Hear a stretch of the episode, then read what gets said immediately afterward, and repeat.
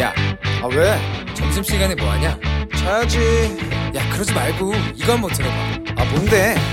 지금 당장 라디오를 켜봐 나른한 오후 깨울 시사 토크쇼 모두가 즐길 수 있고 함께하는 시간 유쾌하고도 신나는 시사 토크쇼 오태훈의 시사본부.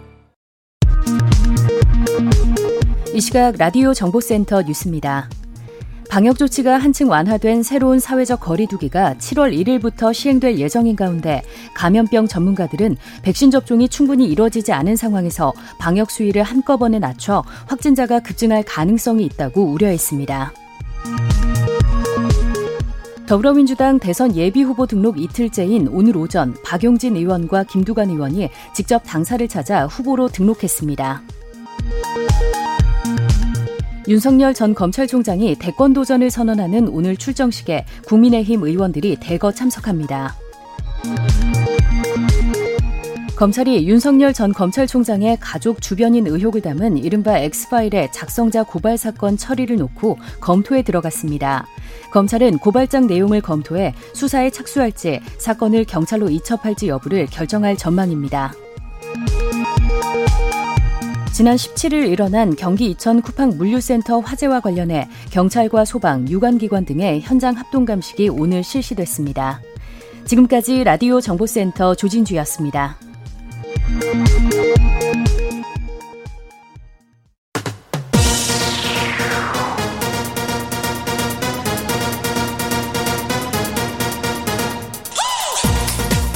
박정호의 본부 뉴스.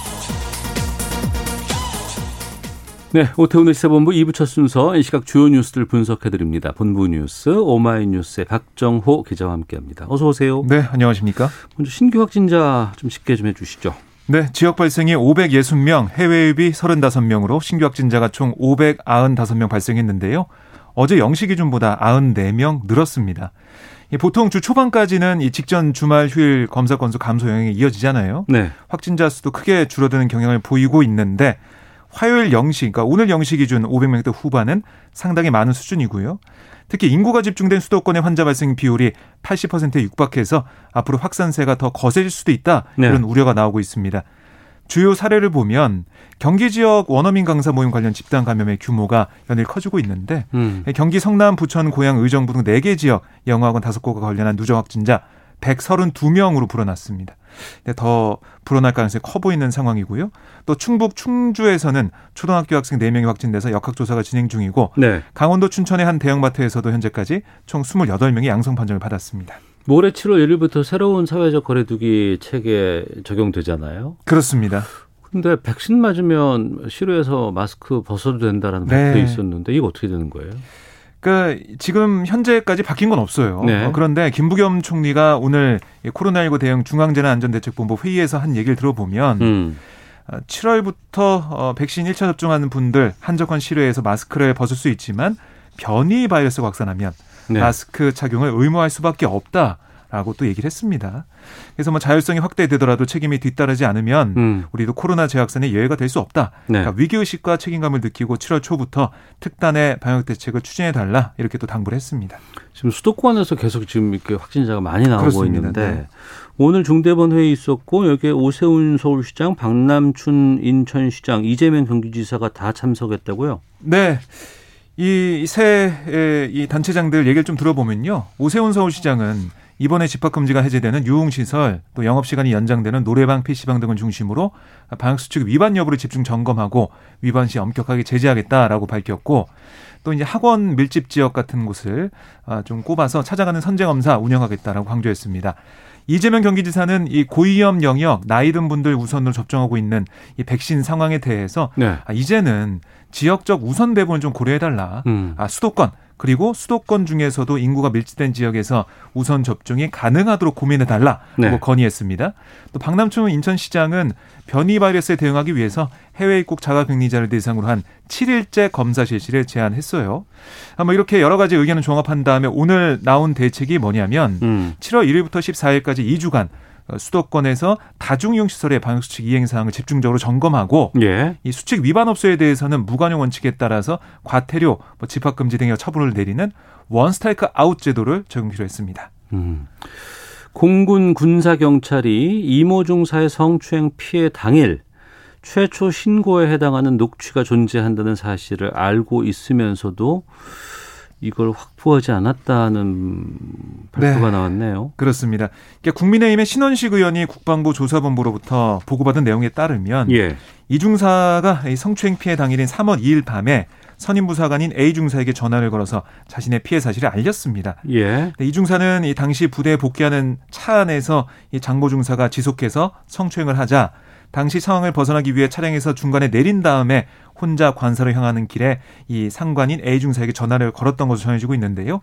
당시 통화 내용이 이 A 중사 휴대전에 녹취 파일로 저장돼 있었습니다. 음. 그러니까 이게 사실 최초 신고잖아요. 네. 그러니까 이번 사건의 핵심 증거 자료는 다름없는 셈인데 하지만 20비행단 군사경찰은 사건 직후 A 중사를 참고인 신분으로 조사하는 과정에서 해당 녹취 파일의 존재를 확인하고도 음. 이를 확보하지 않은 것으로 알려졌습니다. 이게 석 달간 묻혀 있었던 거고요.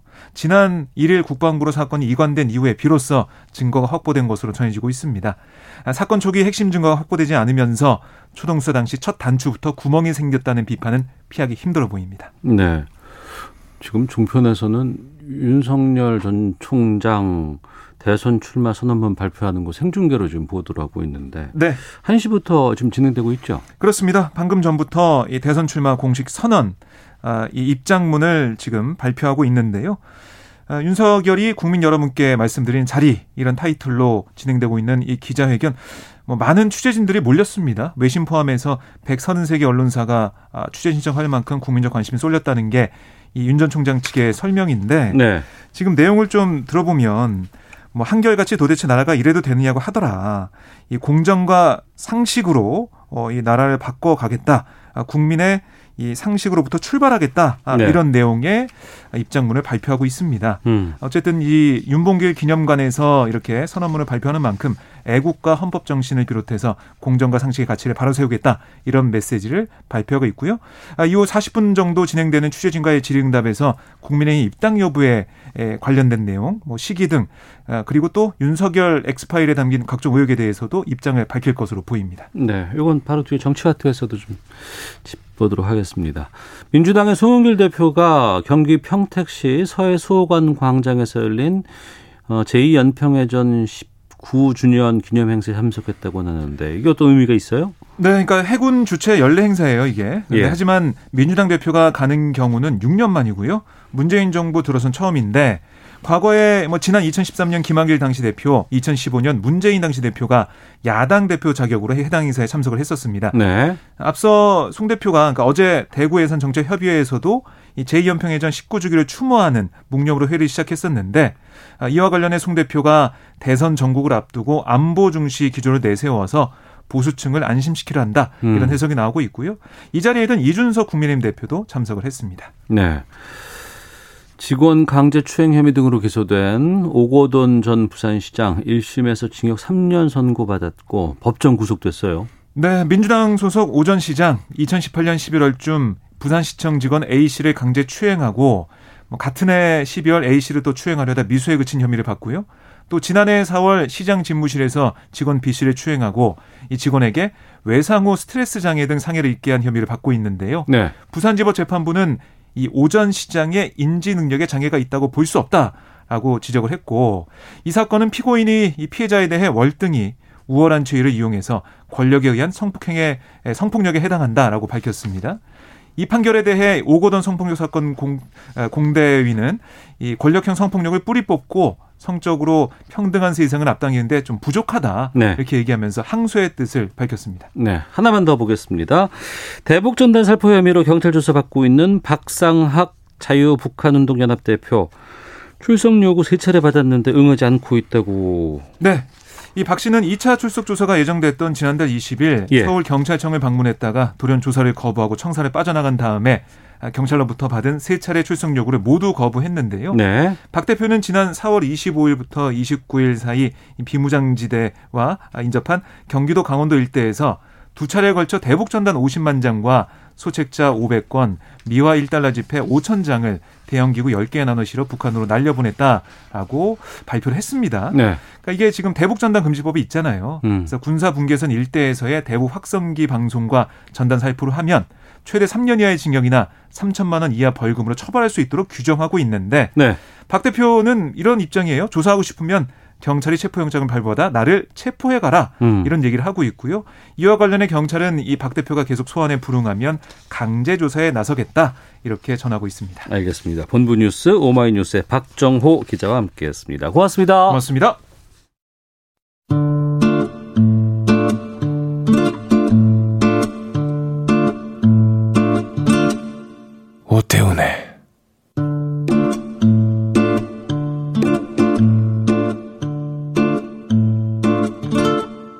시사본부 네, 1시 11분 막 됐습니다. 청취자 여러분들의 참여를 시사본부는 기다리고 있습니다. 샵 9730으로 샵 9730번으로 의견 보내주시면 되고요. 짧은 문자 50원, 긴 문자 100원, 어플리케이션 콩은 무료입니다. 팟캐스트와 콩, KBS 홈페이지를 통해서 다시 들으실 수 있고 유튜브를 통해서 생중계되고 있습니다. 일라디오 시사본부 이렇게 검색창에 쳐보시면 영상으로도 방송 만나실 수 있습니다. 매주 화요일 현역 여야 의원과 함께하는 정치화투 시간입니다.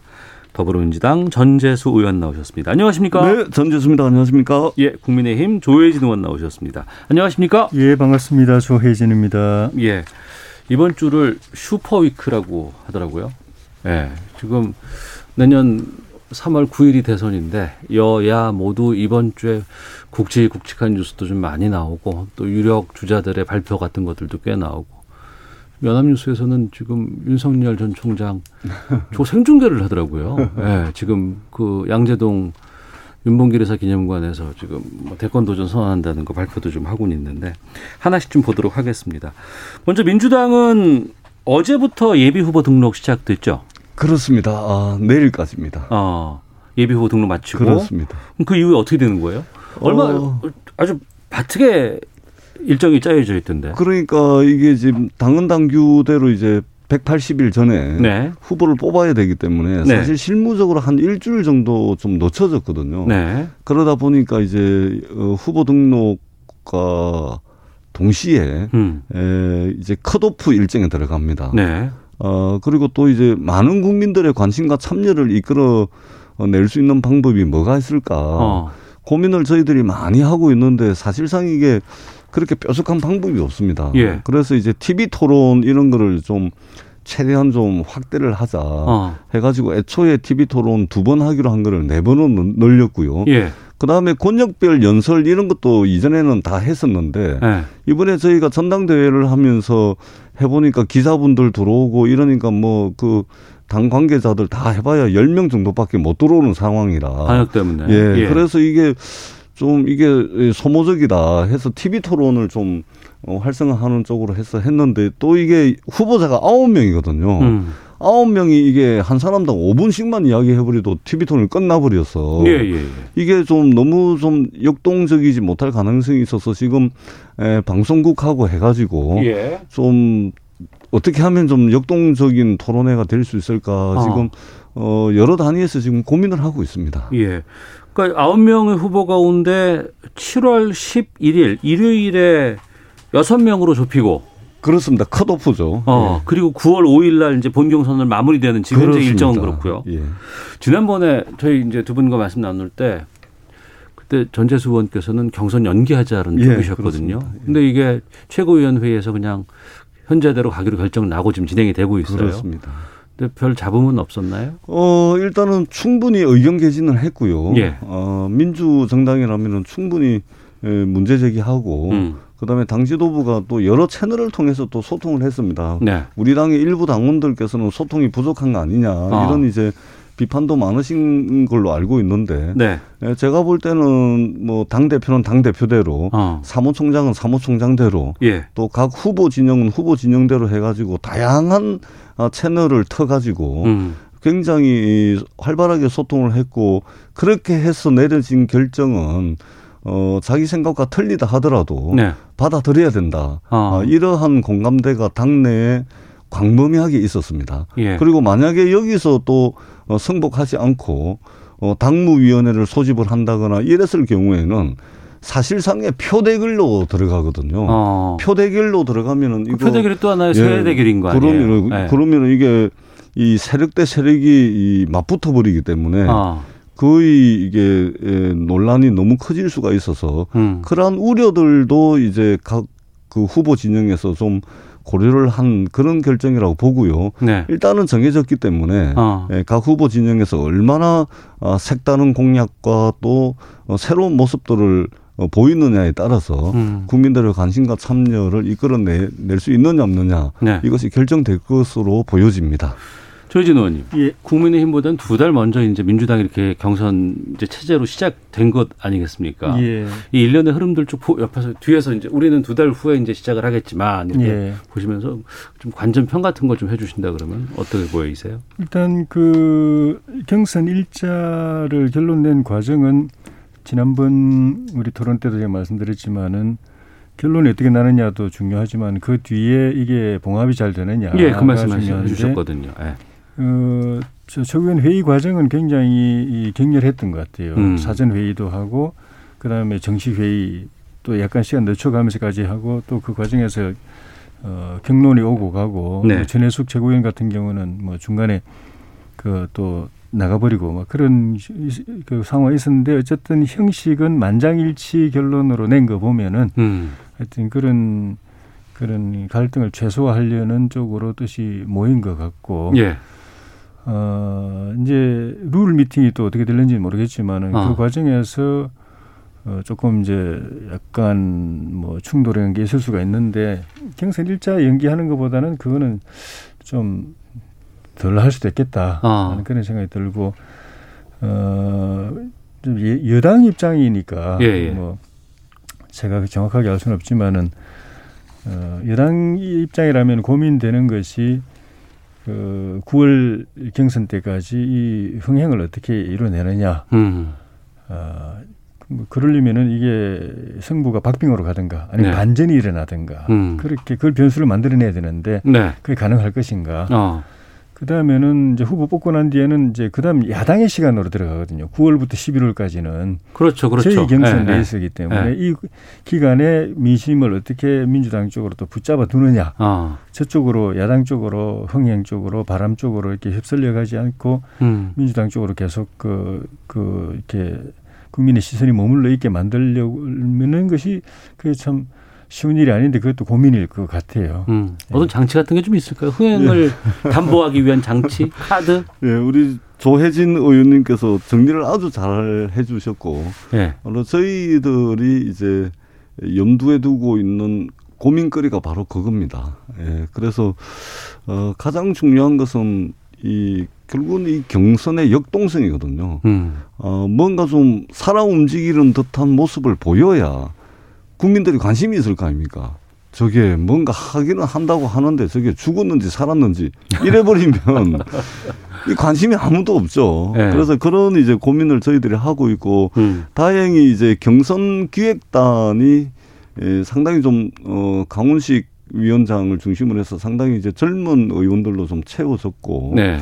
그래서 다양한 이제 예, 아이디어들을 이제 접수를 받고 있고 음. 어, 그다음에 이 부분은 이제 국민의힘 전당대회로부터 자극받은 측면이 많이 있죠. 네. 어, 그래서 저희들이 가급적 이제 많은 국민들의 관, 참여와 관심 어. 그리고 형식적으로 어, 흥행에 좀 성공을 하고 그다음에 저희들이 간과해서는 안 될 게 이제 예, 그래도 일국의 대통령을 뽑는 선거 아닙니까? 네. 그런 차원에서 이제 내용적 측면에 있어서도 음. 어 다음 시대 정신이 무엇인지, 네. 그 다음에 다음 정부의 과제가 무엇인지 예, 국민들께 예, 비전을 제시를 해서 내용적으로 좀 풍부한 어 논의가 이루어질 수 있는 그런 경쟁의 장이 될 수 있도록 저희들이 철저히 준비하도록 하겠습니다. 알겠습니다.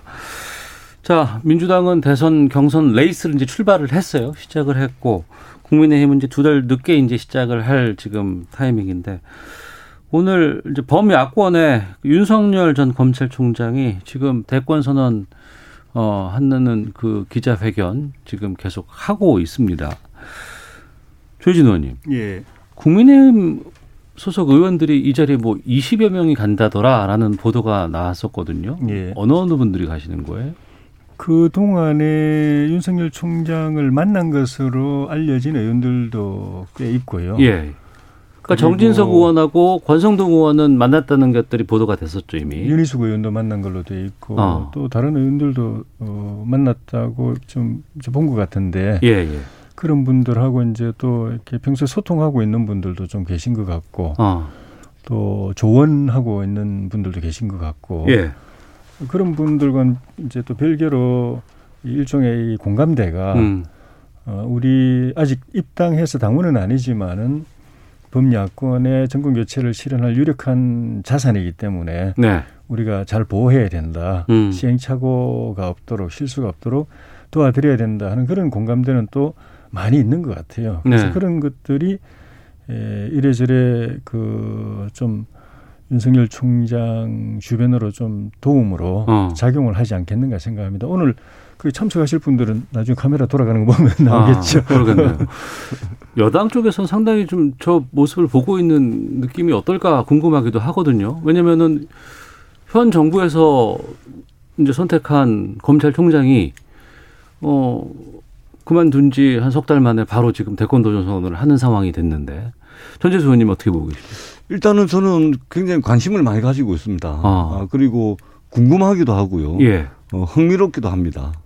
왜냐하면은 윤석열 전 총장이 지금 어떻든 대선 후보 지지율 1등 아닙니까? 네. 그런 측면에서 1등 후보의 공식 등판 음. 이것은 어, 많은 분들로 분들로 하여금 호기심과 또 궁금증과 또 일부 구, 어, 국민들께서는 기대도 가지고 있을 것이고 뭐 그럴 겁니다. 네. 그리고 또 어떤 분들은 어 1등을 달리고 있는데 1등을 달릴 만큼 뭐 자질과 능력을 가지고 있는지 음. 이제는 측근 또는 네. 최측근 또는 지인의 입을 통해서 윤석열 총장의 메시지를 듣는 것이 아니고 음. 윤석열 총장 본인 입으로 본인의 모습으로 본인의 목, 목소리와 본인의 눈빛을 통해서 저희들이 확인을 할 수 있다라는 측면에서 굉장히 어, 궁금하기도 하고 네. 또 어, 기대가 되는 측면도 있습니다. 기대요? 아, 예, 그럼요. 어, 저만큼 이제 국민 지지를 받고 있는데 어. 과연 어떤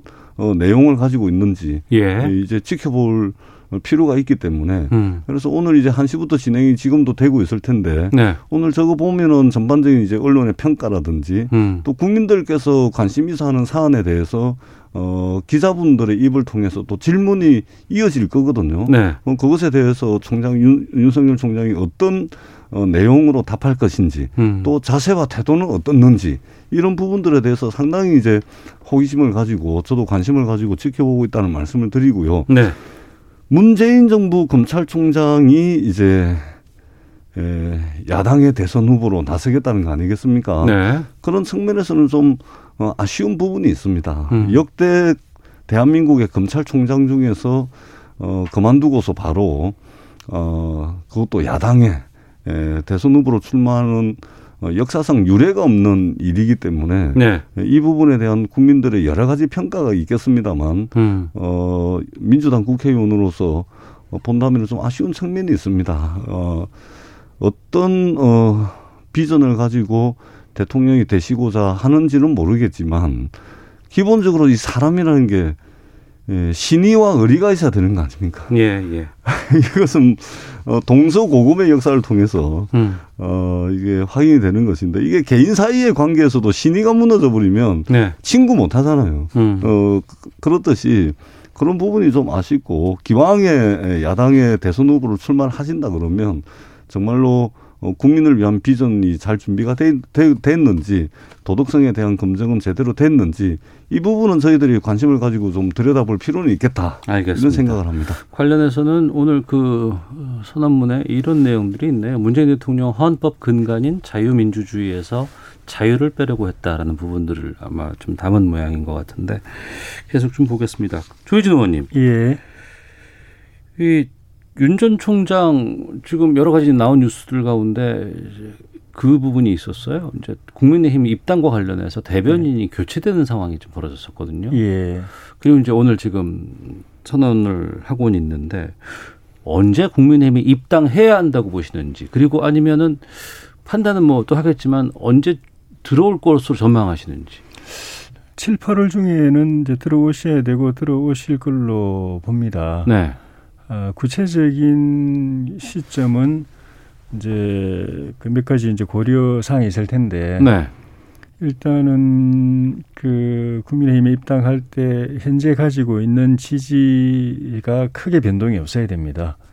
어, 예, 예, 예. 예 그러니까 어. 그 지지 추이를 좀 봐야 되겠죠. 음. 그거는 국민의힘에 대한 또 일반 여론, 민심의 네. 평가도 같이 또 봐야 되는 것이고 어. 국민의힘이 민심이나 여론으로부터 외면당하고 예. 실망을 계속 주고 어. 그렇게 되면은 들어오는 게 부담스럽고 어. 들어올 때 본인에 대한 지지의 일부분이 떨어져 나갈 가능성도 있고 예, 예. 그렇지 않고 지금처럼 계속 변화, 혁신의 모습 또 국민의 주목도가 높아지는 상황이면은 들어오더라도 음. 현 지지가 이렇게 떨어져 나갈 부담은 좀 적겠죠. 네.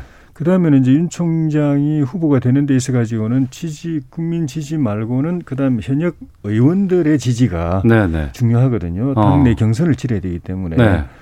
예, 그 의원들의 지지를 이제 확보해야 되는데 밖에 있으면서 어. 지금처럼 좀 전에 앵커님 이제 설명하신 것처럼 밖에 있지만 벌써 한 20여 명 말씀하셨던 것처럼 밖에서 이렇게 의, 저 의원들을 규합해서 그 예, 응원을 얻고 예, 예. 당에 진입을 할 것인지 어. 아니면 일찍 들어가 가지고 예. 한분 한 분 맨투맨으로 그 지지자로 우군으로 이렇게 확보할 것인지 음. 어느 게 더 그 나을는지에 대한 전략적 판단 네. 그런 것들이 종합이 돼서 최종 그 입당 시점이 결정되지 않겠나 싶습니다. 아, 복당을 하는 홍준표 전 대표 같은 경우에는 요즘 아주 거세게 지금 말씀을 저격성 발언을 많이 하시더라고요. 원래 우리 홍 대표는 우리가 알고 있지만은 아주 거칠은 터프한 인파이터지 않습니까? 예, 예, 예. 누구나 이, 이, 이, 경우는 두 분이 이제 아주 날선 경쟁자이지 않습니까? 아. 두분 중에 한 분은 후보가 되고 한 분은 안 되는 상황이기 때문에 네. 어, 뭐 당연한 건데 다만 이제 우리 이준석 대표가 당부했듯이 우려했듯이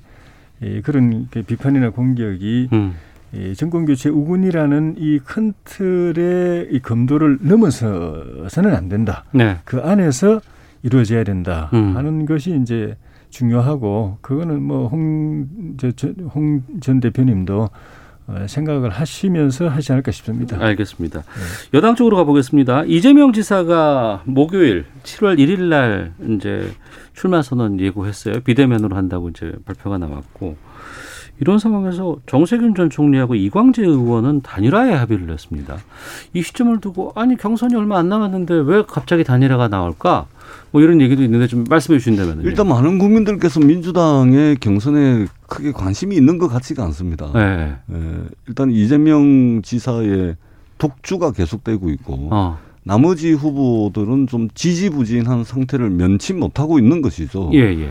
그러다 보니까 저게 하는 건지 마는 건지 이게 관심이 별로 없는 측면이 있고요. 음. 그런 측면에서 이제 민주당 대선 후보 경선의 역동성을 역동의 바람을 좀 불어넣고 네. 그 다음에 가치와 노선을 같이 하는 어 분들이 좀 이 지지부진한 상황을 좀 돌파하는 음. 그것이 필요하겠다. 네. 아, 그래서 이제 두 분이 오랫동안 어, 깊은 신뢰 관계를 바탕으로 해서 음. 대화를 쭉 해오신 것 같아요. 네. 그래서 정세균, 이광재 두 분이 이제 단일화 합의를 했고, 다만 이 두 분이 제일 우려하고 경계하는 것이 어, 어떤 사람을 반대해가지고 음. 뭉치고 연대하고 흩어지고 합종 연행하고 예. 이런 것들을 제일 경계를 하는 것 같습니다. 특히 음. 이광재 의원 같은 경우는 음. 어 이러한 모습은 이제 구태로 규정을 하고 어, 반 이재명 연대 어떤 사람을 뭐 가운데 세워놓고 나머지 사람들이 다 에워 싼다든지 이런 어, 그런 것은 이제 하지 않겠다는 것이 입장이고. 네. 다만 정세균 전 총리와 이제 그 이광재 후보 사이에는 에, 폭넓은 교감, 그 접점이 많습니다. 네. 예를 들면은 이광재 의원은 벤처 창업 국가 혁신 성장 기술 혁명 이야기를 하고 예, 예. 그다음에 정세균総리 같은 경우는 경제 통이거든요. 네. 그런 접점을 통해서 아마 단일화에 대해서 합의를 한 것 같습니다. 음, 알겠습니다. 다룰 내용들이 많아서요. 또 두 분께서 오늘 2시에 또 국회에서 또 일정이 있으시잖아요. 보내겠습니다. 빨리 좀 준비를 해서 보내드려야 될 것 같아서 우선 네. 여기서 기상청 교통정보 다시 듣고 돌아와서 말씀 나누겠습니다. 날씨와 미세먼지 정보 송소진 씨가 전해주십니다. 현재 전국 곳곳에 천둥 번개를 동반한 소나기가 쏟아지고 있습니다. 특히 서울 동부와 경기 포천, 남양주, 경남 산천 그리고 인천 등에 시간당 20mm 안팎의 매우 강한 소나기가 내리는 곳이 있습니다. 밤까지 전국 많은 지역에 소나기가 오겠는데요. 양이 5에서 최고 50mm로 지역에 따라 강수량의 차이가 무척 크겠고 일부 지역에는 우박이 떨어질 가능성도 있어 주의하셔야겠습니다. 오늘 한낮 기온은 오늘은 부산 27도, 제주 28도, 서울, 대전, 광주, 대구 29도 등으로 30도 안팎까지 올라 덥겠고요. 동해안 지역은 동풍의 영향으로 25도 안팎에 머물겠습니다. 미세먼지 농도는 전국이 좋음에서 보통 단계를 보이겠지만 호흡기와 눈에 해로운 오존 농도가 나쁨으로 오르는 곳이 많아서 주의하셔야겠습니다. 현재 서울의 기온은 25.7도입니다. 날씨와 미세먼지 정보였습니다. 이어서 이 시각 교통 상황을 KBS 교통정보센터 오수 오수미 씨가 전해드립니다. 네, 이 시각 교통정보입니다. 서울 동북 지역으로 갑 작스럽게 비가 내리면서 속도가 더 떨어져 있는데요. 북부간선도로 도심 쪽으로 묵동부터 하월공 램프까지 답답하고요. 반대 외곽 구리 방향으로도 중안분기점부터 신내동까지 밀리고 있는데 20분은 예상을 하셔야겠습니다. 동부간선도로 의정부 가는 길 군자교를 지나 장안교, 월릉교에서 상계교 사이로 정체고요. 반대 성수 방향으로는 도봉 지하차도부터 월계 1교까지 천천히 지나가고 있습니다. 이 밖에 수도권 제일순환고속도로 구리에서 판교 쪽으로 가는 길 남양주부터 상일까지 가는데 6km 막히고 있고요. 경부 고속도로 서울 쪽으로는 기흥 부근 4차로에 버스가 고장으로 서 있습니다. 철이 여파로 기흥 동단부터 3km 밀리고 있고 이후 서울시 구간인 양재부터 반포 사이로 9km 밀리고 있습니다. 지금까지 KBS 교통정보센터였습니다.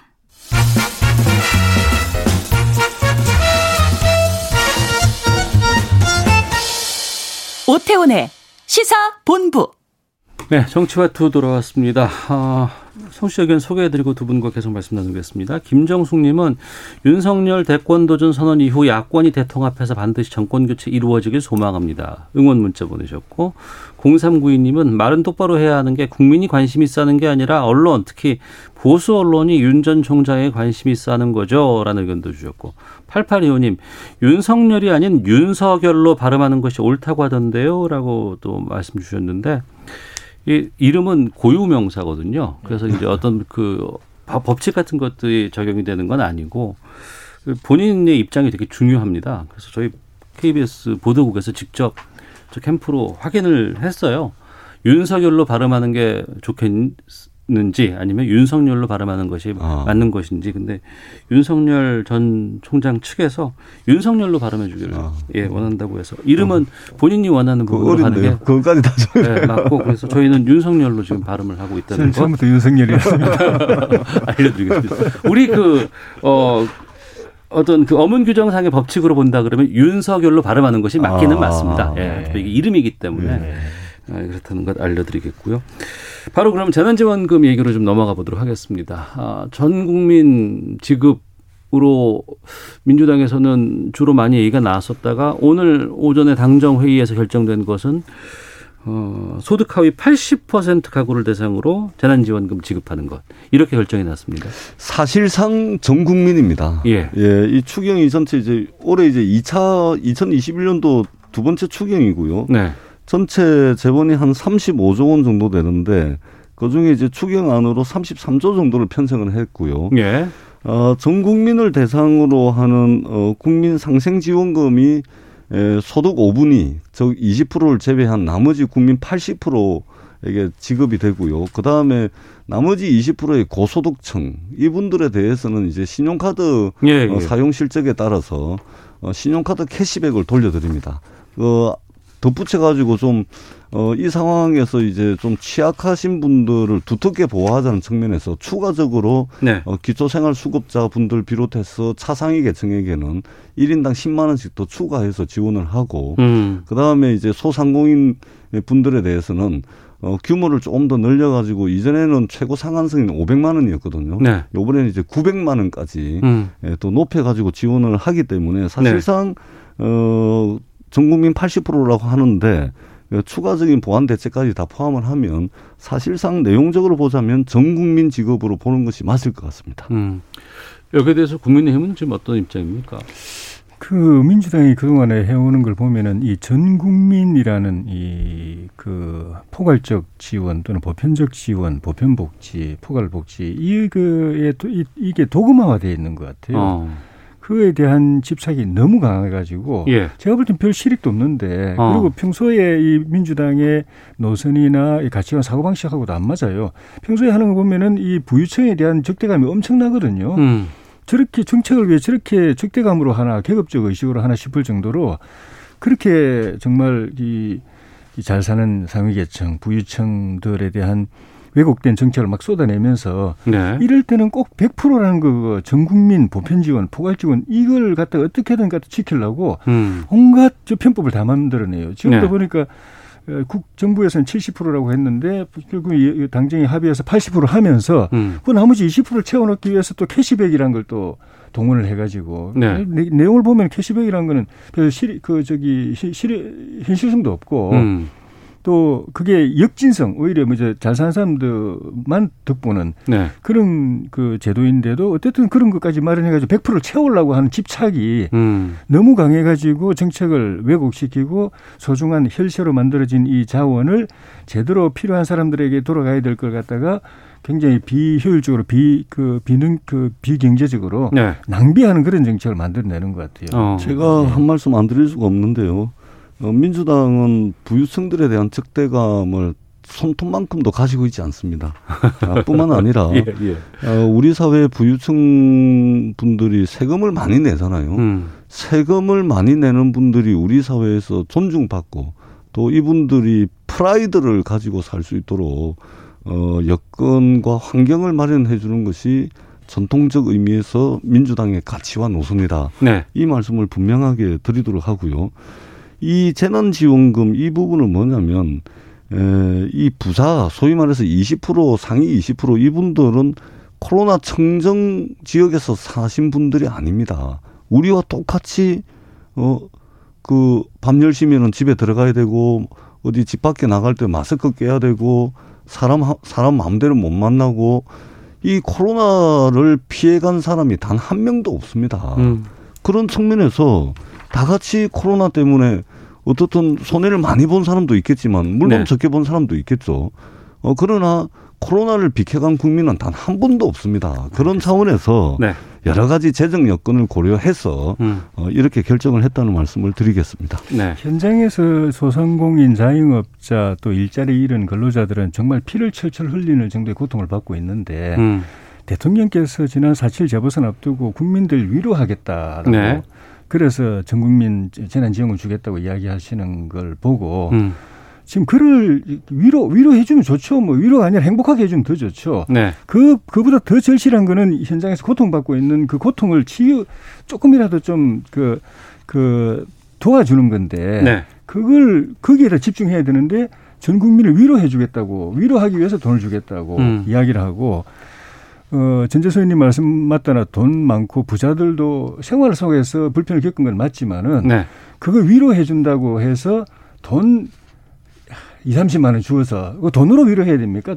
돈으로는 위로가 아니라 정말 고통을 치유해 줄 사람들이 주는 게 맞고 음. 여유 있고 부유하고 진짜 뭐 그 1, 200만 원도 아니고 아무것도 아닌 사람들한테 2, 30만 원 줘 가지고 위로해 준다고. 그 돈 그 돈 돈이 아니라 다른 걸로 위로해 줘야 되고 그런 사람 잘 사는 알겠습니다. 사람들은 평소에 그 사람들을 이제 전재수 의원님은 적대시 안 하는 게지 않은데 민주당의 음. 전체적인 흐름이나 노선을 보면은 적대감이 엄청 강합니다. 그런 걸 안 해주는 게 오히려 위로하는 거지. 예. 그렇게 힘들게 해놓고 이 코로나 때문에 위로한다면서 2, 30만 원 돈도 그 그분들한테 정말 조족지혈인 네. 2, 30만 원 주는 걸로 위로한다는 발상이 저는 틀렸다고 보는 거죠. 알겠습니다. 주로 한국 현대 정당사 또는 선거 시즌에 보면 재벌들 협박해가지고 정치자금 뜯어오고 차 떼기하고 해온 정당들은 우리 조혜진 의원님은 전혀 예외지만 국민의 힘이었다는 말씀을 드리고요.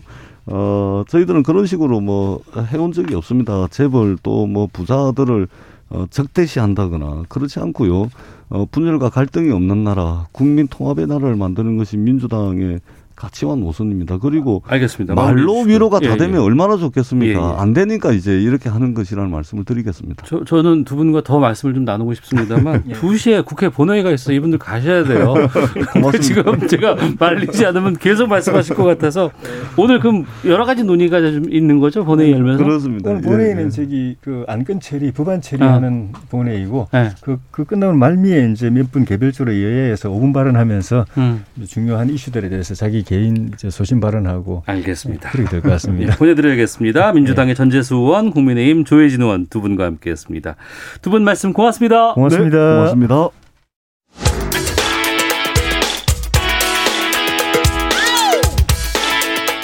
오태훈의 시사본부는 여러분의 소중한 의견을 기다립니다.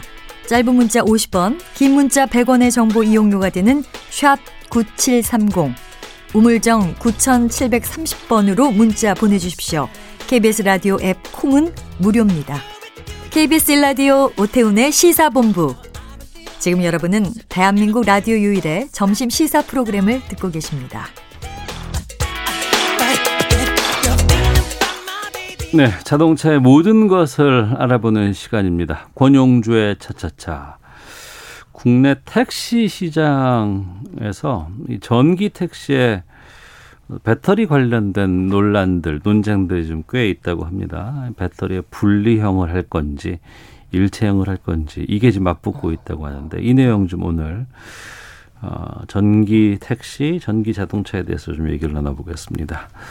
국민대학교의 권용주 겸임교수와 함께 합니다. 어서 오세요. 네, 안녕하세요. 택시 용 자동차가 있잖아요. 예. 그 LPG로 예전에 주로 이제 나왔었고. 그 사실 뭐 택시용이라고 별도로 있는 건 아니죠. 예. 그냥 똑같은 승용차인데 하나는 돈 받고 유상운송에 쓰는 거니까 그건 어. 그냥 택시라 부르는 거고 예, 예. 돈안 받고 본인이 끌고 다니면 그냥 자가용 이렇게 부르는 거죠. 예. 근데 이제 또 보면은 그 란에 보면은 다 좀 달리 뭐 택시용으로 따로 나온 것들 많이 있고 막 하더라고요 보니까. 예, 그러니까 뭐 대부분 그 어, 요금 음. 받는 그에 들어가야 되고. 빈차 등도 있어야 되고 몇 어. 가지의 기능 차이가 아. 있는 거지.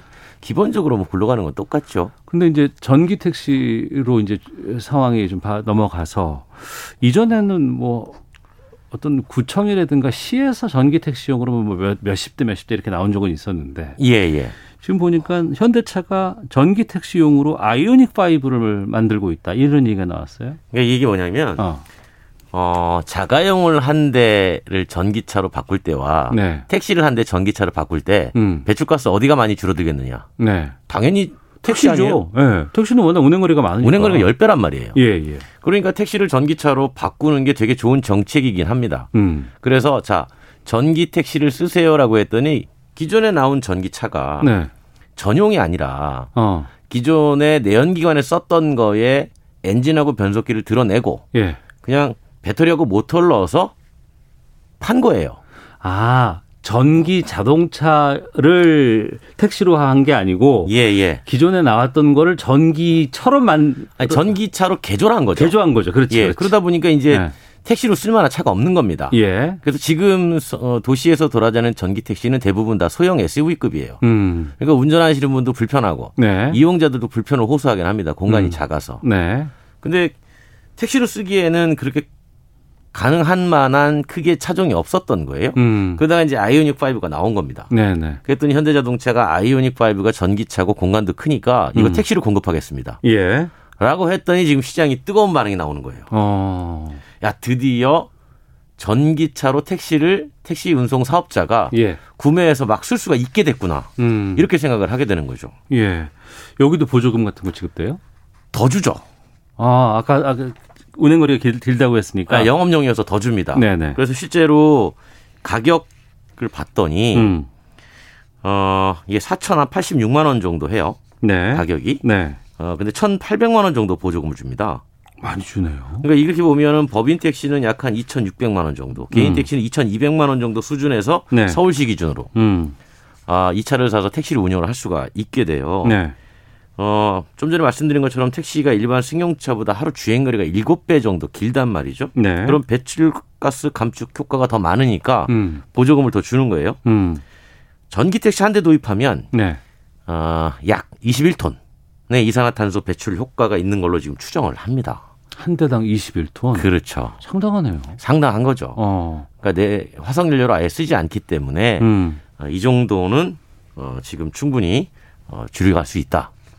그러하니 택시를 많이 늘리자. 네. 이런 거예요. 게다가 개인 택시 같은 경우는 전기 택시를 쓰면 부재도 적용하지 않습니다.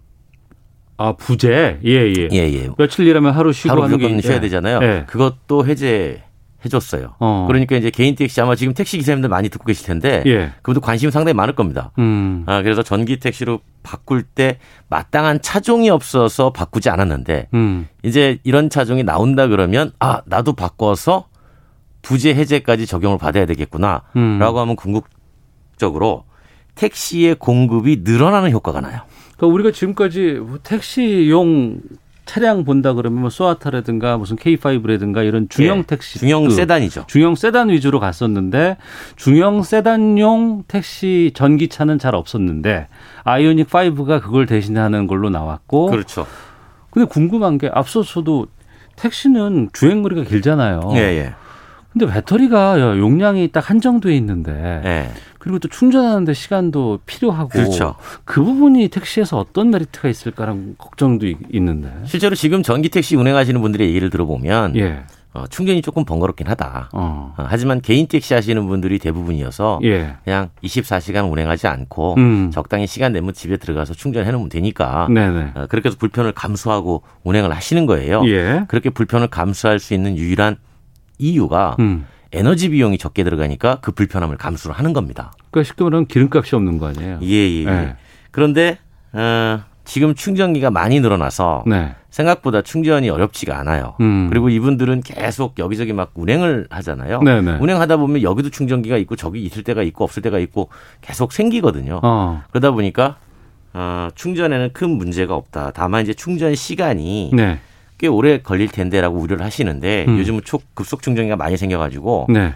기사 식당에서 이제 식사하실 때 음. 어딘가에 꽂아놓고 하면 돼요. 다만 그 기사 식당에 충전기가 있으면 참 좋을 텐데. 어, 그것도 만들어 놓겠네요. 식당 네. 쪽에서. 근데 이제 그렇게 하면 전기 택시가 많이 늘어나면 네. 어 먼저 와서 꽂아놓고 식사하시고 또 대기해야 되고 그런 일도 벌어질 수 있겠죠. 네. 어쨌든 뭐 충전에 대한 불편함은 감수를 하더라도 어. 음, 기본적으로 전기 택시로 가는 게 맞다 라고 생각하시는 분들이 의외로 많아요. 그러면 제일 처음에 제가 질문했던 시작했었을 때 배터리 분리형과 일체형이 맞붙고 있다는 건 무슨 얘기예요? 그러니까 제가 좀 전에 말씀하실 때 충전할 때 오래 걸리겠네요, 그랬죠. 네.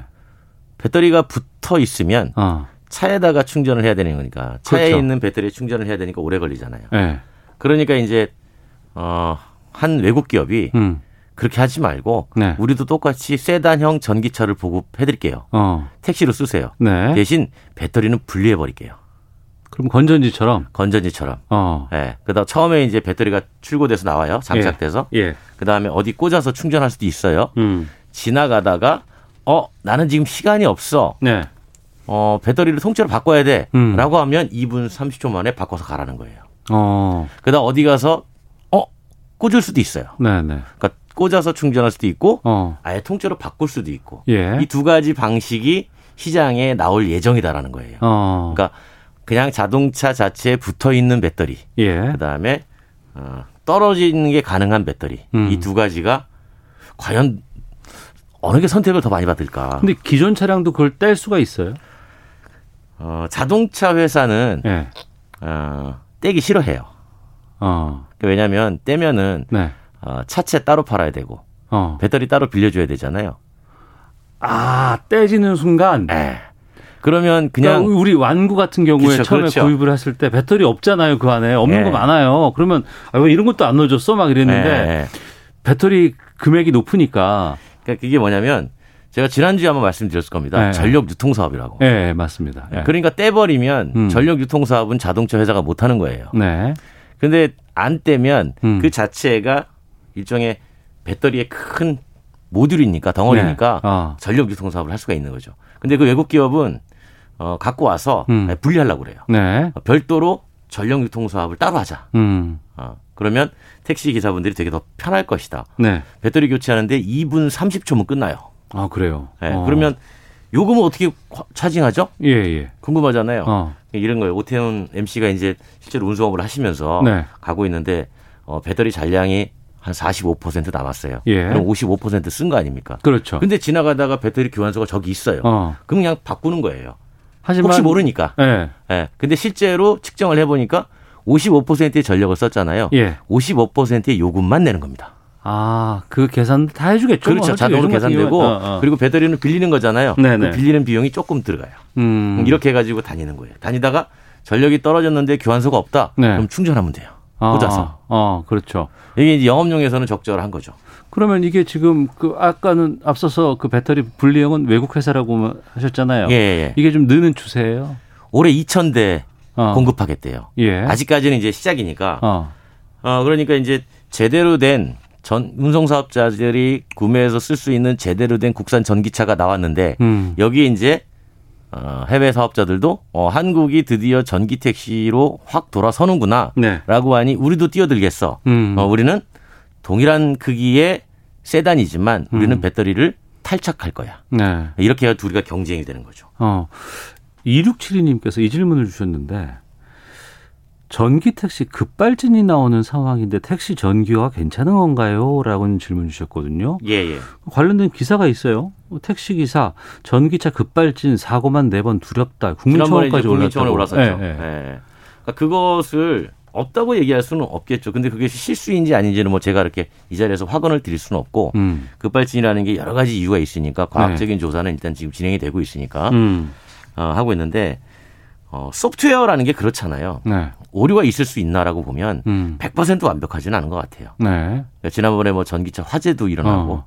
그러면 내연기관은 화재 안 납니까라고 하면 내연기관도 화재 많이 나거든요. 아, 예. 1년에 뭐 5천 건 이상 나니까. 어. 그런 거 보면 사실은 그런 리스크에 대한 소프트웨어 오류는 음. 계속 줄여 나가야 되겠죠. 네. 그 원인을 찾아내고 그래서 음. 어떻게 보면 전기차는 음. 어, 지금 시대에서 전기차로 넘어가는 이제 시작점이잖아요. 네. 이제 하나하나 어. 시작하면서 문제점이 잡혀져 가는 그런 단계라고 보시면 될 것 같아요. 예. 일반 그 택시 우리 예전에 뭐 택시 부활 차량 그래 갖고 막 그래서 네, 많이 했죠. 있었잖아요. 예. 그럼 보통 뭐 한 50만 중고차 시장에 네. 어, 중형 세단 가격 네. 80만 원, 100만 원. 아니, 그러니까 한 50만 킬로 쓰면 그렇죠. 이제 바꾸나요? 네. 뭐 연식도 또 한정이 되어 있지만. 근데 전기차로 오래 타야 돼, 많이 타야 돼. 오래 타는 게 아니고 많은 주행 거리를 해야 되잖아요. 예. 이게 그 배터리 용량 같은 거라든가 왜냐면 배터리는 많이 쓰면 쓸수록 준다 그러던데. 이게 그 저도 이제 최근에 그 기사를 봤는데요. 뭐 예, 뭐 어떤 분이 전기차를 사가지고 뭐 40만 킬로를 뛰었다. 그랬더니 음. 전혀 문제가 없더라. 배터리 용량은 어 뭐랑 관련이 있냐면 예. 수명이 떨어지는 건 충 방전 횟수하고 직접적인 관련이 있어요.